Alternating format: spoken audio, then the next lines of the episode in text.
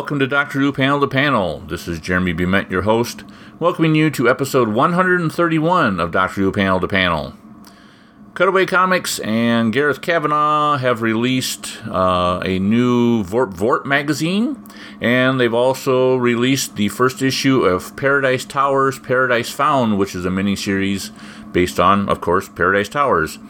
So, this episode of Panel to Panel, we're going to kind of focus on Old Doctor and uh, we'll go from there.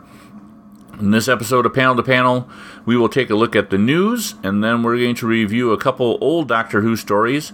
The first one is a story that was a one shot from IDW Comics back in the day called Doctor Who Autopia, written by Suicide Squad writer creator John Ostrander.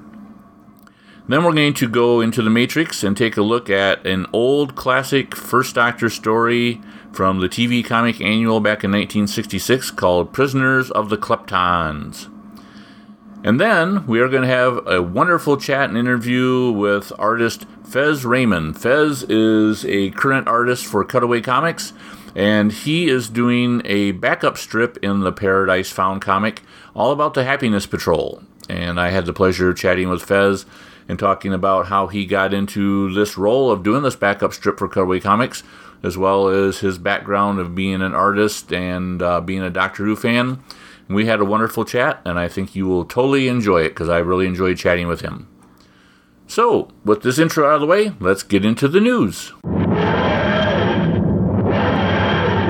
In Doctor Who comic news for this episode of Doctor Who Panel to Panel, um, there's not a lot to go over. We'll go over new releases, which are kind of short and sweet.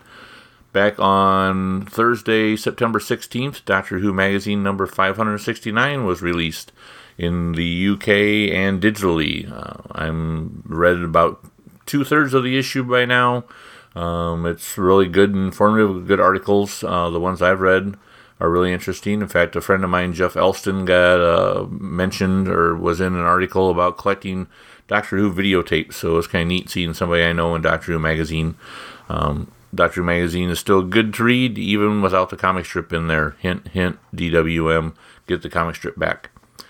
Uh, that's it for new releases um, that were on my my calendar anyway. Um, in other Doctor Who comic news, kind of offshoot Doctor Who comic news, Cutaway Comics, the company that's been putting out uh, spin off comic miniseries based on Doctor Who properties, just announced this week that Paradise Towers Paradise Found number one has been released. That was a Kickstarter that happened earlier this year. And the first issue has been released, at least uh, getting out to subscribers or Kickstarter backers right now. You can also order the first issue from Cutaway Comics website, which is cutawaycomics.co.uk. Also, from not necessarily from Cutaway Comics, but Gareth Kavanagh, who is the proprietor of Cutaway Comics, also has another book that just came out. In fact, I have it right here in my hands because um, I've been eagerly waiting for this. It is issue number four of Vworp Vworp magazine. For those people who haven't heard about Vworp Vworp, if you are a Doctor Who comic fan like I am, you need uh, Vworp Vworp magazine. It is one of the best fan made magazines, period, of any genre, any type you can think of. But it is specific for Doctor Who comics. And issue number four just came out. Uh, I just got my copy in the mail yesterday, as a matter of fact, as I record this. And it's. Uh, 171 pages, years in the making. Um, the most amazing fanzine magazine you can think of. This is not even, I don't even consider it a fanzine. It is a magazine. And if you ever wanted to become an expert on the pre Doctor Who magazine era of Doctor Who comics, this is the magazine. If you read through this, you'll become an expert just in an instant. You know, by the time you get done to page 171, you'll know pretty much all there is to know about Doctor Who comic strips back in the 60s and 70s. Let me give you kind of a rundown of stuff that's in here. There's articles about various different Doctor Who comic strip creators like Neville Main, David Motten, Roger Noel Cook, Tom Woodman, John Canning, uh, Patrick Williams, Dick Millington, Alan Fennell, uh, Dennis Hooper, Gerry Haylock, Alan uh, Gillam, Frank Langford, Jeff Cowan. Uh, there's interviews with Harry Lindfield, uh, an interview with Bill Mevin. This one is kind of near and dear to my heart because I, along with Gareth, interviewed Bill, so it was an interesting treat and something that we'll be sharing here on Doctor Who Panel to Panel in the upcoming episodes. There's uh, original comic strips to Vworp Vworp magazine. One's called The Trod Invasion of Earth, which features the Trods, who are uh, robots who you'll see on one of the covers that you could get for Vworp Vworp magazine number four. And this is a sequel to a, a classic Doctor Who comic strip. There's a short story called The Cathedral of All, uh, another original comic strip called Return of the Piper. Revenge of the Ugraks is yet another strip that's in here that's original to Vworp Vworp. I can't say uh, enough about how great this magazine is. It is something that I've been looking forward to for years now since I knew this issue was going to be coming out. It is definitely a labor of love from Colin and Gareth and everybody who has contributed to this magazine. Everybody, I'm sure, is proud of the, the work that goes into this magazine. Like I said, it's been years in the making and something you don't want to miss out. To get your own copy, go to vworpvworp.co.uk and place an order for your very own issue. You get free stickers, a free cereal box. Um, I can't say enough about it. I can't say enough about how great this magazine is. So make sure you don't miss out on it. It is one of the the highlights of uh, the year as far as Doctor Who comics go, and you don't want to miss it. And that is it for the news. Let's go into a couple reviews. Not too long ago, about a month ago, the new Suicide Squad movie came out, and that got me thinking about uh, one of the big names when you think of Suicide Squad as writer John Ostrander. And I happen to think, um, I believe Do- John Ostrander did a Doctor Who story at one point in time, so I did some research and found out that he did indeed do a Doctor Who story. He did a 10th Doctor and Donna story called Autopia. And that is the story, or one of the stories that we're going to look at when we go into the Matrix. We'll take a look at Autopia. This was a one shot that came out from IDW Comics back when they had the rights to Doctor Who. It was a 10th Doctor and Donna story written by John Ostrander with art by Kelly Yates. Um, this story I found in the Titan Comics uh, 10th Doctor Doctor Who Archives Volume 2. So that's where I read it out of, but you can do uh, your own research and find out where else you can track it down. It's a pretty good story. It's just, like I said, just a one shot story that came out back in the day. 10th Doctor and Donna, and basically the 10th Doctor and Donna uh, go to this planet called Autopia, which is basically uh, stands for Automated Utopia.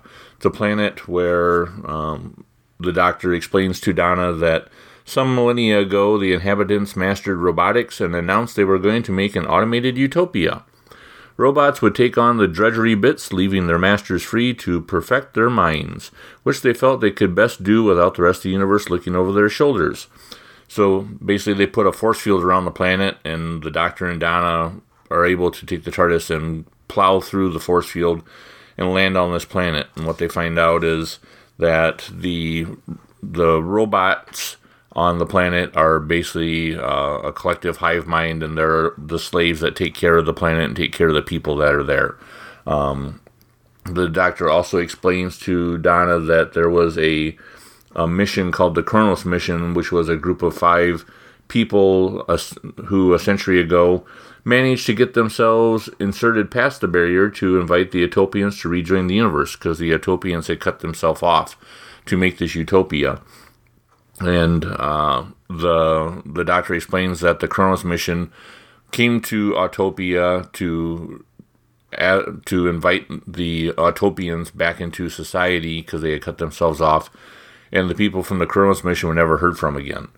So the Doctor and Donna kind of wander around this planet trying to find out what's going on, and they end up getting captured because they are strangers on this planet and the people on this planet are they've become stagnant. They have perfected everything that they possibly could. Um, they're society is considered perfect.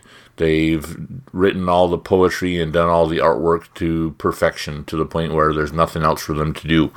Um, the Doctor and Donna discover the robots on this planet are uh, s- slaves, and Donna wants to kind of free the, the robots from being the the servants to the the humans who are on this planet, and that's where the story goes from there. And uh, I don't want to spoil the ending, of course, but it uh, kind of goes the natural course, although the last couple pages of the solution that Donna comes up with to make everything all fine and dandy in the end, I thought was kind of entertaining.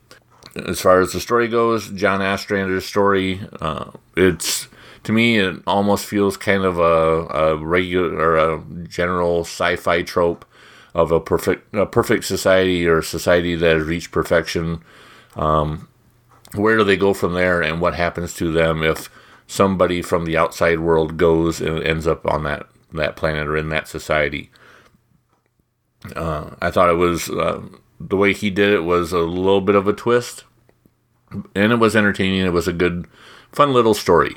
Kelly yates's artwork i thought was very very nice. Um, i liked his characterization or his look of the 10th doctor and donna.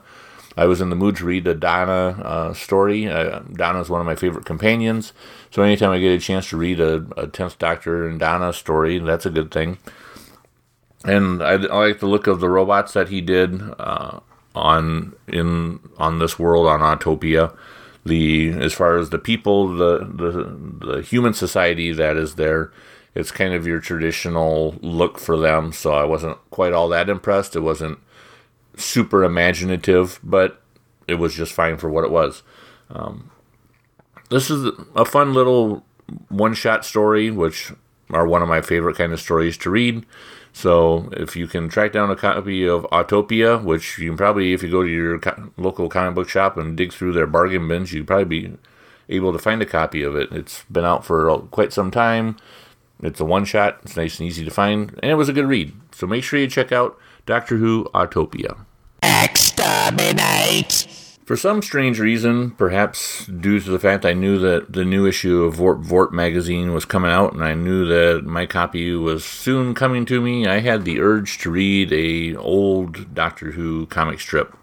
So I did some uh, looking and I wanted to read a First Doctor story. I hadn't read a First Doctor and John and Gillian story in forever and a day. So I uh, went and found a short little four page story called Prisoners of the Kleptons. Uh, I also grabbed my copy of the comic strip companion that Paul Scoones wrote for uh, Telos Publishing that covers the uh, Doctor Who classic comic strips. And uh, I can tell you from this that this strip came out in TV Comic Annual from 1966 and it was drawn or uh, wonderfully painted by artist Neville Main. And let me tell you the plot, thanks to Paul Scoones and his book. A spaceship from Earth is forced down on a barren planet and its crew captured. The TARDIS arrives nearby, and the Doctor, John, and Gillian examine the deserted spacecraft. A Klepton approaches in a flying craft, and John shoots it down with a flare gun. The travelers enter the Klepton's base and are captured. When the Doctor refuses to help the Kleptons invade Earth, he and his companions join the spaceship crew in a basket suspended over a vat of boiling oil. John uses his flare gun to set the oil alight, and, in the confusion, the prisoners escape and get away in their respective craft. Um,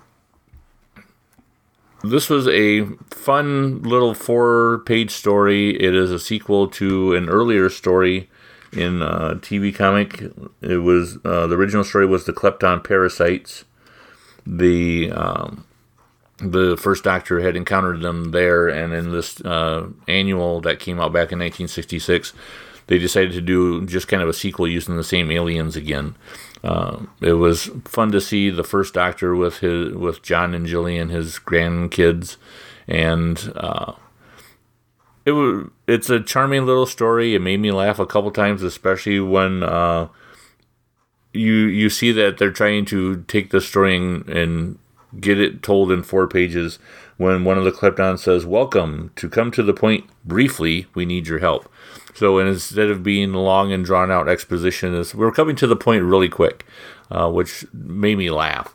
Um, I also found it interesting how uh, things just seem to coincidentally happen all throughout this story to move the story along at a fast pace and make it really easy to, um, you know, from the the doctor and John and Gillian finding the spaceship, um, and wondering where the crew went to find or to being able to get a a transport to get them to the Klepton uh, build or city where they figure it's the only place in that you can see. So the people from the ship must be there. Then, uh, like I said, just coincidences all the way around. The uh, John with his flare gun. So it just so happens that the Kleptons take and put them in the same spot where the the pilots from the ship are, and put them over this vat of boiling oil, which John, oh, I have this flare gun. I can ignite the oil, causing a smoke screen so we can escape. And the Kleptons really don't do anything to try to stop them. Uh, it was a fun story. It's the the the story itself was, like I said, it's a fun, quick read. It's uh, you'll you'll laugh at how quickly things move along and how all these coincidences happen to make it happen so quick the artwork i thought uh, i enjoyed the artwork. It definitely has a 1960s look to it. It's something that is bright and colorful. Um, the the kleptons look like aliens. They have little fish lips and fish eyes and uh, kind of fin ears. And seeing john and gillian who i always in, enjoy seeing john and gillian in a in a uh, story is is fun. So I know a, lot of times if you read a, a Doctor Who comic strip from the '60s, uh, it's it's not nearly as complex as you would want out of a story, especially if you're an adult reading them. But when you think about that, back in the '60s, these strips were made for kids and for youngsters that were just uh, Doctor Who was new on the air, and it was a, a, show geared towards children. These strips are geared towards kids. They they're still fun to read. They're uh, to me they're a joy to look at just because they're so bright and colorful, and um, you got to see it for yourself. See what you can do about tracking down a copy of the Prisoners of the Kleptons or any of the the old. Uh, comic strips from back in the 60s and enjoy one for yourself. You will be deleted. Today on Doctor Who Panel to Panel, I have the pleasure of chatting with somebody who's new to the world of Doctor Who comics. He is the artist on the backup strip to the Paradise Towers Paradise Found comic. He's drawing the Happiness Patrol, and his name is Fez Raymond. Fez, thank you for joining me today. How did you get involved in doing art? Well, I am a long term comics fan. I guess my first comics were the ones I was exposed to here in the UK, which would have been the old Marvel UK reprints, things like Mighty World of Marvel and the sort of Spider Man and Hulk Weekly. I grew up reading those. They were very much part of my childhood. And you know, after a while, you start to realize that there's people that put this stuff together, and it's uh, and the artists started to catch my eyes. Um, uh-huh. And I was always inclined to draw and things like that at school, and that was something that I by the time I got to about 15, 16, I think that was something I really thought that's what I wanted to do. Um, and I started drawing in my spare time and putting together some samples and so on and so forth. But then, you know, A levels came in way, and then I went off to university, and then I just got busy with work. So it never really got beyond just sort of messing around, having a bit of fun. Uh-huh. Um, I mean, the very early days, like I think it must have been, it must have been. I actually went to a Doctor Who convention in Cardiff, and I did show Mr. John Freeman some some of my samples, and he was kind enough to give me a lot of, you know, instructions and sort of positive criticism and support, and sent me uh-huh. a pack of information from Marvel UK about this is how you do things, and I never forgot that, and and and some of the stuff I learned from him then sort of stayed with me. And so okay. when I got to when I got to university, uh, I was doing business and marketing. That's pretty much what I focused on, and I've been working in that area all my life. Um, but okay. comics have never been far away. I did do some work with um, some some other comic creators on some small press stuff. So that really got my sort of juices flowing in terms of the potential of storytelling. And it's never been very far from my day to day job, which is marketing, uh, when it comes to storytelling. So all the things that I learned from comics do really help in there. It's, uh, it's a very powerful tool. In fact, my daughter's doing her GCSEs right now. And the first thing I did was, okay, what are you studying for English Lit? And she's doing Macbeth, and she's doing um, Dr. Jekyll and Mr. Hyde. And the first thing I did was order the uh, comic book versions from from Amazon. Oh. So because that is such a powerful thing in terms of being able to tell the story. Yeah, so definitely. that was so, so, it's always been there. It's, uh, it's, nothing I've done professionally, but it's just something I've always been uh, very keen to try and try my hand at. And so. Okay. Well, that was really the, the background. So, a comics buff, um, a keen keen artist and creator, people always commented that my art looked like something that should be in comics, but I never really had the sort of time or the patience to sit down and do it because it is quite time consuming and it obviously takes a lot of dedication. I'm not knocking any of that. It's really oh. hard work to, to make a yeah. living out of it. Yeah, um, yeah definitely. It, it, I, I was kind of in the same boat when I was growing up, and you know, in the, I grew up in the 70s reading comics here in the States. And mm-hmm. when I was in uh, middle school, high school, going into college, I had aspirations of being a comic book artist. But like you, it's I, I never had the patience to sit down and draw for that long at a time or focus on you know uh, uh, an entire comic page at a time.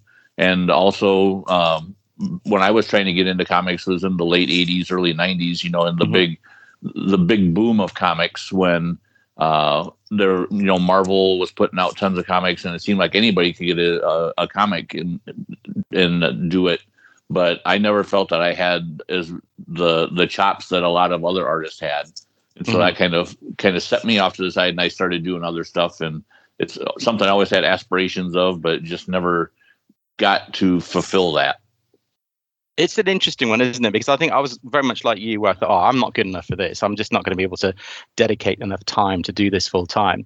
Um, uh-huh. But as I've gotten older and better at time management and you know managing the family and the kids, this opportunity came up. So it happened around about Christmas time, I think it was back in no, I think it was actually early this year in January. And actually, I remember where I was. I was it was right in the middle of the whole debacle with the U.S. elections and what was going on after that in the oh, in okay. the U.S. And uh-huh. um, this uh, post pop popped up in social, and it was um, you know Mr. Gareth uh, Kavanagh from um, from Cutaway, and he was mm-hmm. talking about uh, doing an open submission process for their latest book, which is which was about Paradise Towers. Now I'm old enough to remember watching Paradise Towers when it was on TV. I was in school, but I did watch it live, and uh-huh. I remember you know Sylvester McCoy um, was was like a breath of fresh air. I, I I I was watching Doctor Who from the Tom Baker years all the way through okay. to Colin Baker, and I started to get a little bit worried about whether it was the right thing to watch when the um, when Peter Davison left, and it started to become a little bit more. Um, you know, there was a, it was I think, I think there were forty five minute episodes. They were a little bit longer. Yeah. It just wasn't holding my attention as much. I remember that. Uh-huh. Um, I love those episodes now. As an older person, I, I, can, I can easily go back and watch those. But at the time, it wasn't gripping me. And Sylvester McCoy came along, and suddenly it felt, felt like they were starting to turn a corner, and there was something else going on. Um, but it wasn't until his second season, which was the, remembering it was uh, Remembrance of the Daleks, I think it was the first yep. one, when uh-huh. I really thought, wow, this is this is Doctor Who now. This is a proper story. I'm enjoying this, and I was I was back in love with it. I absolutely loved it. So Paradise Towers, I think, was the second one after that, after Remembrance in that season, and mm-hmm. I was mm-hmm. gripped. I I could tell it was you know the budget was a problem, but that's never been an issue with Doctor Who fans. Yeah. um, it, it, it, it, was more about the imagination that was there and just where it was going and some of the some of the acting that was that was taking place. It was it was really starting to grip me. So Happiness Patrol, I remember thinking was was an amazing idea, and everything that came after that, I was absolutely gripped by. And obviously, like most Who fans at the time, I was absolutely, you know, mortified when they ended it uh, yeah. after that third season. But that never left. And all that excitement that was in that scenario, in those stories that they were that Andrew Cartmel and his team were putting together, I think really fueled all the enthusiasm that ca- carried on. For uh, us Who fans, we never stopped following the show in terms of the books and the comics when the show ended in 89 if anything it was thriving that sort of fan base was thriving and uh-huh. so although i and i did i did you know do fan drawings and things like that i participated in fanzines and where i could um, but it was yeah. just as I was off to university. So I remember, you know, devouring those ta- those um, what were they called? The uh, the New Adventures. The New Adventures. Know, uh, Yeah, from Virgin. I love those books. You know, most of them I've still got, um, and I've got a healthy amount of uh, the Target books as well. Sure. So that carried on. So when this thing came up at the beginning of this year, going back to the Paradise Towers thing, I thought, you know what, the time is is right. I can I can now manage my time. I'm actually in a position where I can spend some time either early in the mornings or in the evenings and, and put some samples together because I hadn't done that before. So yeah. I did that. Um, dropped Gareth an email and said I'd love to contribute a submission for consideration, and I produced I think four pages from the script that they shared, which was um, which was for Paradise Towers, because um, uh, this is before Happiness Patrol, so this is all about Paradise Towers. Yeah, they were the open submission process for that, and um, I did it all digitally because I didn't really have time to sit down on the drawing board, which I've got all the stuff from from like back when I was you know drawing these um, uh-huh. small press comics. Yeah. And uh, I had to teach myself some of these apps because I've got an iPad and I've got a Surface and all these good gadgets, but you have to still be able to draw, but you need to kind of master some of these apps that are there as well. So uh-huh. I did actually start off with something called Sketches Pro, which is very, very straightforward, very simple, but the quality wasn't as good for the sort of finished uh, process. So I upgraded to Procreate, and then I found um, I actually worked at Adobe for a while, and Adobe Fresco was something that I thought would be good to try, and it actually proved to be really really good for me. So I, I did that. I still draw on paper whenever paper is around and, and doodle something uh-huh. on there, and then I scan it in and I rework it as necessary. There's a there's a couple yeah. of panels in the pages I've done that, that actually are exactly like that. Okay. Um, so I sent these uh, sample pages back in uh, to to Gareth, and they came back to me a couple of days later and said on this occasion they've decided to go with another artist which is the mighty uh, Silvano from Italy, uh, Beltramo, who's done a fantastic job from what I've seen so far of uh, uh-huh. Paradise uh-huh. Towers. Okay. And they, they did tell me that they had something like 17 people apply, which I thought was great. That's a good turnout. And they said they were interesting artists. And they said that my style was um, distinctive enough and dramatic enough, and everything was was in the right sort of area. And they said that they enjoyed the work uh, and that I was in strong contention. To me, that was a win. I thought, great, they've given me the encouragement. I'm really, really happy that they liked what I'd done, which was you know done re- relatively quickly because I was working full time. It's busy. Yeah. Um, and they said that they would like to keep in touch and you know bear me in mind for any future backup strip opportunities because there's tons of stuff that these guys are doing. They're putting out some really interesting projects. And I thought yeah. that's fantastic. And I saw who they'd announced as the winner, and I loved their choice from what I'd seen. I quickly backed the Kickstarter project because I thought, you know, I want this book anyway. uh-huh. I want to read it. yeah, and Paradise Towers is. I'd love to see what they're going to come up with that one. And mm-hmm. then in April, uh, Matt Charlton, who's the book's editor, he reached out to me to say they were thinking um, thinking ahead about some stretch goals for this Kickstarter, and one okay. thing they had in mind was to create a two-page backup strip in each issue of Paradise Towers around their Happiness Patrolled uh, Happiness Patrol property, um, and that was going to support what was then an unannounced series. So they have now since announced it, and mm-hmm. I believe uh, Adrian Salmons is going to be drawing that, which sounds fantastic. I mean, that style for Happiness yeah. Patrol should be amazing. Yeah. So they asked me if I'd be interested, and I was absolutely over the moon because two pages, I can do that, and, and uh-huh. it's going to be. Um, and it's going to be a couple of these and hopefully more after that. Um, and even before they sent me the script, I was off drawing designs, redesigning the costumes. And they, they basically said they, they gave very little guidelines in terms of what it needs to look like because they said think of happiness patrol as it was then and how you would do it now if you had a, uh, you know a very big budget how would you do that? Which is of course what you want to do when you're um, a comic book artist. I don't want to I think he was actually he was listening to your podcast. If you haven't, if, if folks haven't listened to it, I would I would reach out and find out the one with uh, Dan Slott. I was listening to that the other day. Okay. And he said something really interesting about how he thinks Doctor Who comics should be limited by the same restrictions as the um, yeah. TV series. Remember when he said that? Yeah. Uh-huh. So yeah it's, it's always something you hear. Well, you've got a limitless budget. Well, I think it's somewhere in between. You, you don't want to go so far off that it doesn't feel like Doctor Who. But if I can draw a corridor that goes on for miles rather than one that just stops at the at the back of the studio, I'll do that. So uh-huh. that's as far as I'm, you know, what I want to do. So I I sure. kind of I didn't have a script, so I was redesigning locations. I was thinking, right, if I was doing the set now, um, I lived in Dubai for a while, so um, there was a place there called Old Town, which is which is not old at all. It was very new, but it was done in an old style, and they were like corridors going off into the distance and stairs going up to who knows where and balconies everywhere. And that to me sort of felt like something at night time with the right lighting could a lot look a lot like Terra Alpha. So I started drawing that and practicing things like that. Um, I tried to modernize some of the outfits and some of the paraphernalia and things like that.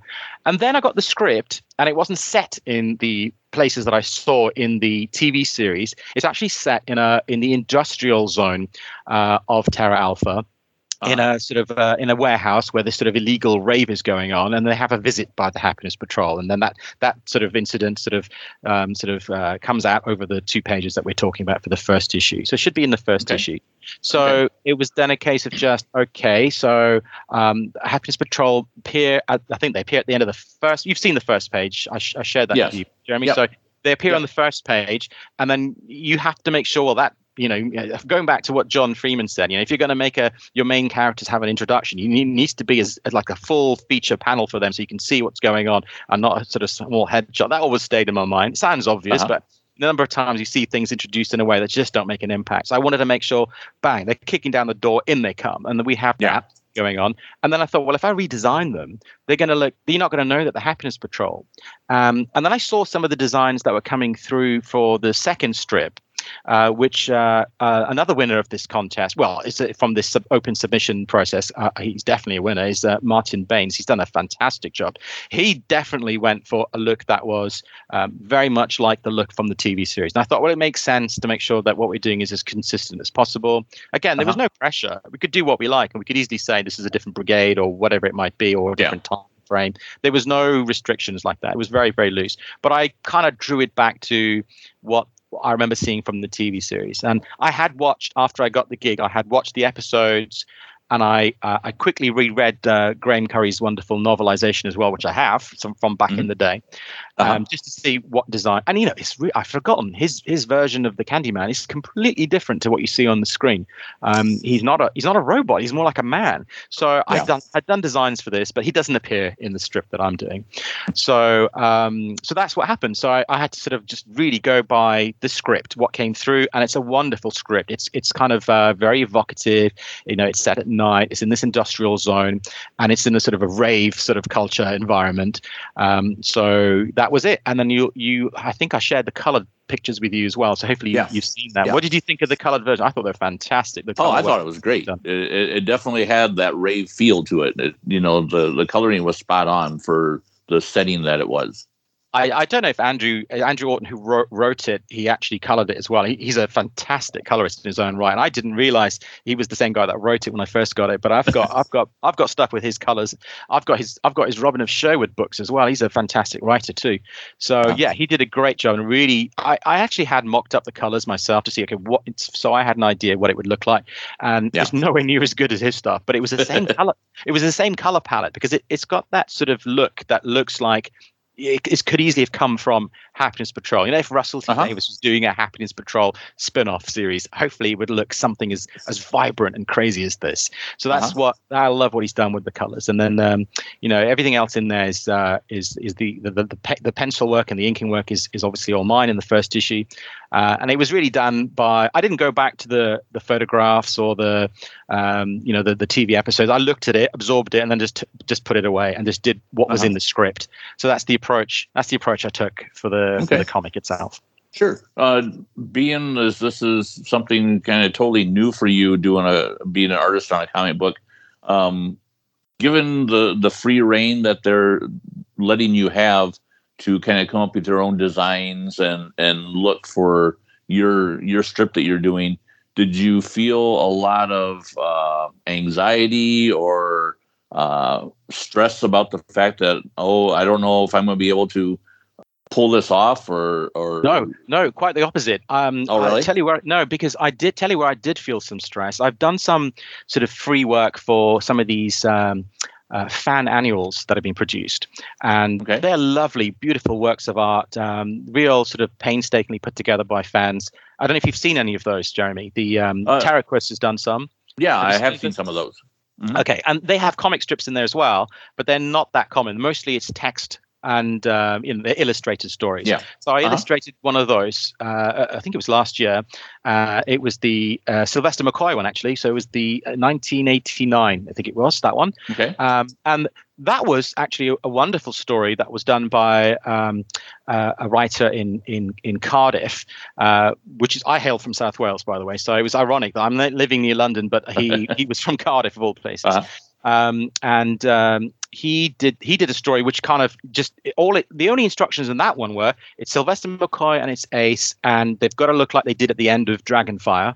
So Ace has got to wear those red leggings. that that was the instruction, yeah. um, and everything else I could just invent. So that it was okay. he's a wonderful writer. He's, he's a chap called he's a chap called George uh, Sandifer Smith um, and we did this strip called this book called this uh, story called Palace of Bones. That was a lot of fun. But then I had mm-hmm. to do another. I've done another couple of these where they're more prescriptive. I've done one for the 1965 book that another team is putting together, and their restrictions were: oh, it's got to be the same color palette that you would have seen in 1965, and you can't use any references of William Hartnell from any stories before 90. And that causes a lot of stress because I'm not an expert on the images as I see them.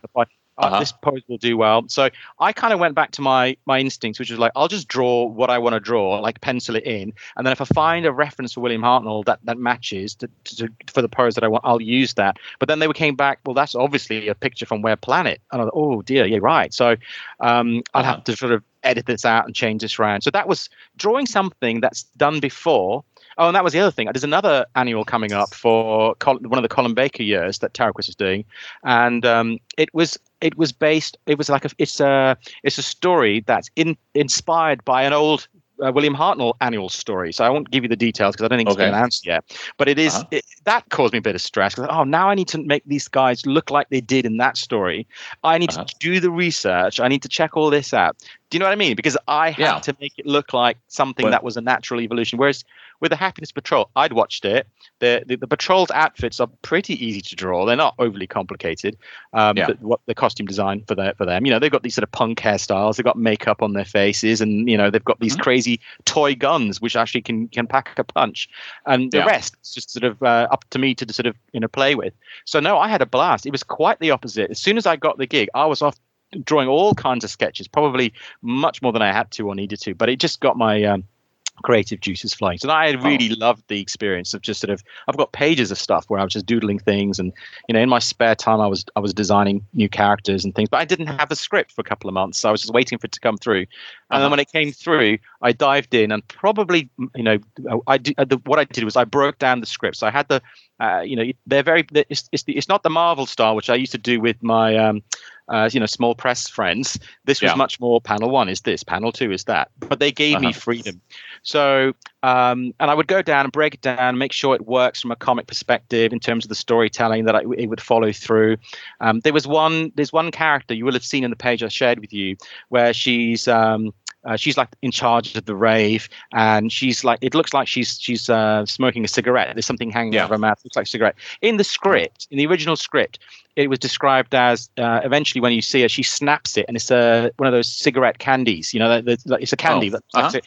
But it's quite difficult to get that across in a comic because it's you know it's static. Yeah. And if you don't understand what it is, it might just look like she's broken something, but you don't know it's candy. So my simple suggestion was, why don't we just have it pop out as a lollipop? Um, so when she when she pulls it out, it's, yeah. a, it's a lollipop. Um, and they said that's great, that that'll work. So they were very open to sort of some little suggestions here and there. Um, and I just moved a few things around as so it made sense from the perspective of a drawing. I had some characters pop up in one panel and another, um, things like that. But no, it was it was actually relatively no anxiety at all. it was just a lot of fun and enthusiasm. I, I um, could I could see where that's yeah I could see where that would uh, where it's something where you don't have refer you don't really you have reference, but at the same time you don't because you want things to be fairly recognizable so that people know yes this is the Happiness Patrol but if it's a different time frame or you know somewhere in the future or a different uh, group yeah. of, of patrol, you have that that freedom to kind of interpret things however you want. Whereas that's, that's what they gave me exactly that. Yes. Mm-hmm. So um, working with the the the writer of the script, um, have as you've been doing the artwork, have or even with uh, your, your editor have they been heavy-handed when it comes to saying, you know, no, this isn't quite right. Can you redo this? Um, how, how much of a leeway Um, yeah. on on that front have they been given you? Uh, well, uh, so far it's been really, really good collaboration. I have to say, um, there was uh, they are they they are they do tell me if uh, now Andrew would say, "Now I really want this this last panel to look like this because that's what I've got in mind." But if you want to try something else, you're you're free to do that. So I tried a Okay. few different things. But I, I agreed what he'd done. Um, I think the script said, okay. I mean, for example, I don't want to give the ending away, but the, the, if when you get when you finally get hold of the final page, you'll see that there's um there's a slight repetition of a particular character because of the reaction they've got. Okay. Um, and then originally they were the panels were very similar with just the background changing. But then I I shared it with a few artist friends of mine as well. And they said they said, oh, this these last two panels are the same. It sort of it stops it stops it being it stops you in your tracks a little bit. So I agreed with them, and I just sort of made the last character a little bit more of a close up. It's the same pose, but it's a close up. So it gives you that Okay. sense of variety. You've only got 2 Uh-huh. two pages to play with in the, in the backup strip for this one. So just Yeah. wanted to make sure that I followed the, the, the instructions as closely as possible.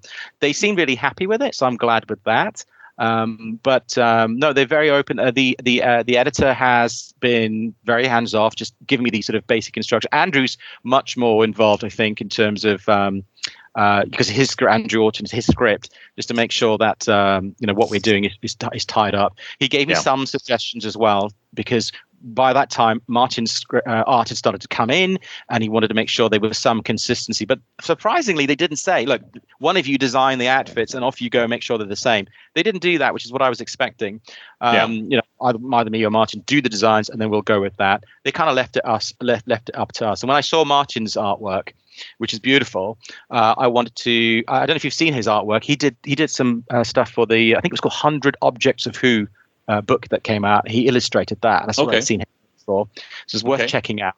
Um, and uh, yeah, no, I just it, it, total freedom. I just I wanted to make sure there was some consistency, so I, I tweaked a few things like the guns. I'd done my own design. Martin had very much used the guns from the TV show, so I I googled the gun, found it on some auction site, I think it was, and then just sort of drew that, so made sure it was as, as close as possible. Uh-huh. Um, and yeah, that was it really. So there was a lot of lot of freedom. I didn't I didn't worry about little things like oh is the belt exactly the same or the shoes Yeah. the same. I just drew what felt right for the particular scene. Okay. Um, I would I would say that I've tried to keep things as um, you know modern as possible because this is today's comic, today's world. So we've got a lot of diversity in the in the artwork as much as possible. We've got um, you know sort of modern vehicles in there. They don't look like something from the 80s. So that when you see the Happiness Patrols patrol vehicle, it looks more like a you know armored tank from today. Yeah. Um, and the and the and the sort of uh, landscape and the scenery, things like that. It's all as you would want it to look like today. You wouldn't be you wouldn't be trying to look at what it was like in the studio in '88 and uh, and try and mimic that. But it, Yeah. it hopefully when you see it, you'll see it's evocative of what what you would expect. Awesome. Um, for for those people who haven't seen, uh, or you know, like I said, the the first issue of this is, has just been announced as being released from Cutaway Comics. So uh, people that are going to be receiving it are going to be seeing your the first two pages of your backup strip. Um, who are your comic book uh, art artistic influences, and if somebody is like you know is unfamiliar with your art style, what kind of what kind of artists would you say you kind of fall in step with? Oh gosh, that's a good question. I, I don't think um, I could say I'm like any of the artists that I actually you know love and and, and sort of follow but uh, Uh-huh. certainly uh, you know going back to what i was saying earlier when i was a kid i started to notice the art it was probably the first artist um, who ever imprinted on me was sal buscema because he was he drew the first Yeah. comic i ever bought i was about six and i and it was before the tv show the whole tv show came out and i i remember watching it i must have been six and a half thinking I know this character. I've got a comic of it. You know, I just happened Uh-huh. to, you know, uh, but I read the comic before the TV show, which was nice. I, I didn't come into the other way around. So Yeah. that was one guy, and he, the way, just the way he drew, he has a very simplistic style that gets across information without any fuss whatsoever. There's an economy of line there, which Mhm. I just just think is amazing. Um, Yeah. And then I think the next artist that I definitely noticed was um, John Romita Jr. He his his style in terms of mm-hmm. um, his storytelling style is what really I, I, think got me into wanting to even want to draw comics. It was that um, he just made things look so simple. I know he he's got his he's got his fans and he's got his distractors, but I, I love what he's put together and I love yeah. his love his storytelling. Uh, what about you, Jeremy? What who do you who do you who did you aspire to? Who did I aspire to? Um, yeah, who was inspiring to you? Um, when I was drawing, I I was always more kind of a I would guess would be a, like a traditional comic book artist. You know, uh, John Romita Senior. Mm-hmm. Um, not I. Everybody has aspirations of being like Neal Adams, but I could never pull that off. Um, but but more uh, where you have the Sal Buscema. Actually, in the the artwork that you shared with me for for your strip, I I saw Sal Buscema, but not like his 70s stuff. I was thinking more like uh, when Sal Buscema did Spectacular Spider-Man. Oh yes, I have that run. Yeah. I, I, I I could see that in your art style. Um, Interesting. Yeah, it, that, that's what I saw, it, or made what I thought of at first. Oh, um, so, it's, so, it's, interesting that I picked that name out because it, I, I wouldn't have thought of that until you asked me that question. But he was the first one I ever saw. Um, uh-huh. But but the uh, I would I think his style he still does inks here and there, doesn't he? For people like Ron Frenz, but he's he's yep. I met him and actually told him that you know you were oh, the really? first you were the first. Yeah, he was in a comic con in uh, in London years ago, and he was there with uh his wife. And I told him that you drew the first comic, and he goes, "Oh, so it's all my fault, is it?" And he went like that. He was such a nice guy. Yeah, and I did get to meet Jeremy Jr. as well in in uh, a couple of comic conventions. He's so such a kind gentleman, uh, just so nice to see. And um, yeah, but I more recently I've admired work like people like Frank Quitely. I think um, when I see yeah. some of his work, and yeah, um, I can see that in your in yeah kind of your, that influence in your work. Yeah, maybe in the line work, you know, they just make uh-huh. it look so simple, but there's so much detail in there, and they just pack a lot of energy in there. That's what I really like. I love Todd McFarlane when, when I when I was growing up as well, because he looked Todd McFarlane and Rob Liefeld. I mean, they, they get a lot of criticism, but I thought they had they brought a lot of enthusiasm to their art, and of course they were extremely successful. But they yeah. were they probably came after I had started drawing, so they weren't directly influencing my art style at all. I didn't go for the sort of image look, if you know what I mean. I was more yeah. interested in the sort of, um, you know, understanding how to be a good draftsman and just and, and combining that with storytelling skills. That's really what yeah. I was trying to do. Yeah, I think when, that's when, what I can bring. So that's the, the storytelling style. That's what I oh, like to focus on. Yeah, well, I the the pages that you shared with me, I was very impressed with your art style, and uh, it to me, I, I like it when an artist. Uh, the story that is being presented, the artist fits that the their art style fits the story really well. And to me, your art style fit this this story, at least the, the two pages, mm-hmm. really really well. Um, it, it, it added to the the feel of the story or the atmosphere of the story. Oh, that's very kind of you to say so. I think that's what they must have seen in the sample, say that it's probably not right for this one, but for this this mm-hmm. story and this this plot, um, it's probably um, you know more suitable. Um, oh, the other thing I will say is that they did say one thing about the script that they it had to have had to have approval because obviously Graeme Curry is no longer with us, but his estate mm-hmm. is managed. This this creative uh, aspect of it is being managed by Andrew Cartmel. So he okay. had sort of the final sign off on the actual uh, on the actual script before we could uh, you know start drawing. I think that was one of the reasons why it took a little longer because they had to run it by him first. And he's a busy guy. Sure. But yeah. um, I was really pleased to hear that actually to say like it's got that approval. It does feel as a reader, to me, the, the, what they, these guys are putting together from Cutaway, it, it feels to me as absolutely vital. Um, and when they got John Ridgway on Omega, that was it. I was all over that book. Yeah, yeah, definitely. It, just, it was like, oh, this is this is this is it now. These guys are on the on the map. You know, I love what they've done with Lytton, but Omega for me was like absolutely unmissable. So I've got mm-hmm. all of that run, and um, just so excited to be part of it. You know, whatever way I can contribute, I'll just be happy to do that. But I'm loving what they're doing, and you know, they've got big plans for um, their sort of Marvel Universe style sort of crossovers that's coming up. They announced recently. You heard about that? Yeah. Uh, no, not really. Oh right, so they they're working on this major twelve part comic called Gods and Monsters. Um, okay. It's going to be it's in the works for I think late this year, early next year, and it's kind of their version of a Marvel style sort of um, you know crossover. Sure. So there's there's going to be some interesting stuff in there. There's not going to be, as far as I know, it's not the Happiness Patrol stuff. Uh, it's more to do with um, you know Omega and some of the other characters yeah. they've done. But uh, uh-huh. I think as a reader, that's that sounds really interesting. They've got some big ambitions, these guys. oh, really definitely. Exciting. Yeah, uh, I've, I've Gareth and I have been kind of passing in the night, trying to to. Uh, I want to get him back on the podcast again to talk about you know the the Paradise Found and and what's going on with Cutaway. But he's been so busy with the new issue of Vworp Vworp magazine coming out and getting that all I uh, heard you've got your copy, Jeremy. yes, I got my copy just the just the other day, and uh, I haven't even read one full article yet. Oh, right. Well, uh, you're I've, lucky. You're in the US, aren't you? So you've got that yes. before me. I'm still waiting for my copy, but it's well worth the wait. Those books are amazing. Oh so, yeah, they're. You know, that was another thing for me when I heard who was involved with with Cutaway Comics. Their their credentials for me were, you know, with, with Vworp, it's such a professional mm-hmm. looking magazine. Uh, oh, definitely, it's, it's stunning.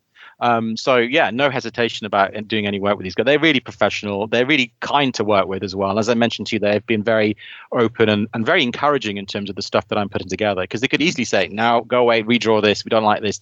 None yeah. of that. I didn't have to redraw a single thing. In fact, there's one panel I was really worried about. It was a, it's a second panel. I thought, oh, this is looking at. maybe I should do it from a different angle or something. And they came back saying, oh, we, we really like the art, especially the second panel. They're like, oh, okay, fine. I'm not worrying about it anymore. uh, then you know you're hitting the uh, you're running on all the right cylinders there. That when, when, you're there's something that you're worrying about, they're like, oh no, this is the best part. So yeah, exactly, yeah.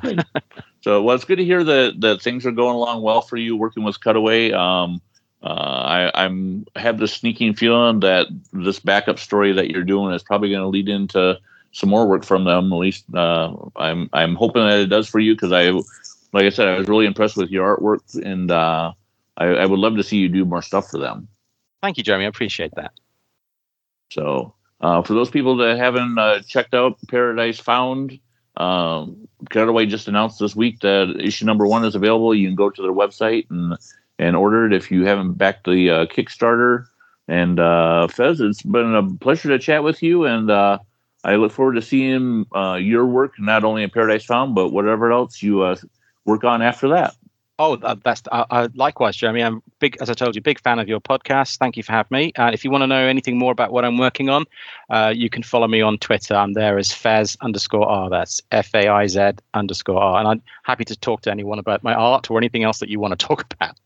Oh, that's great. Well, uh, Fez, has been a pleasure to chat with you, and uh, best of luck in the future. Thank you very much, Jeremy. Pleasure.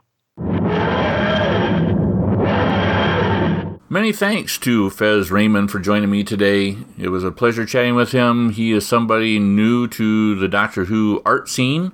Uh, welcome, Fez, to the wonderful world of Doctor Who artists.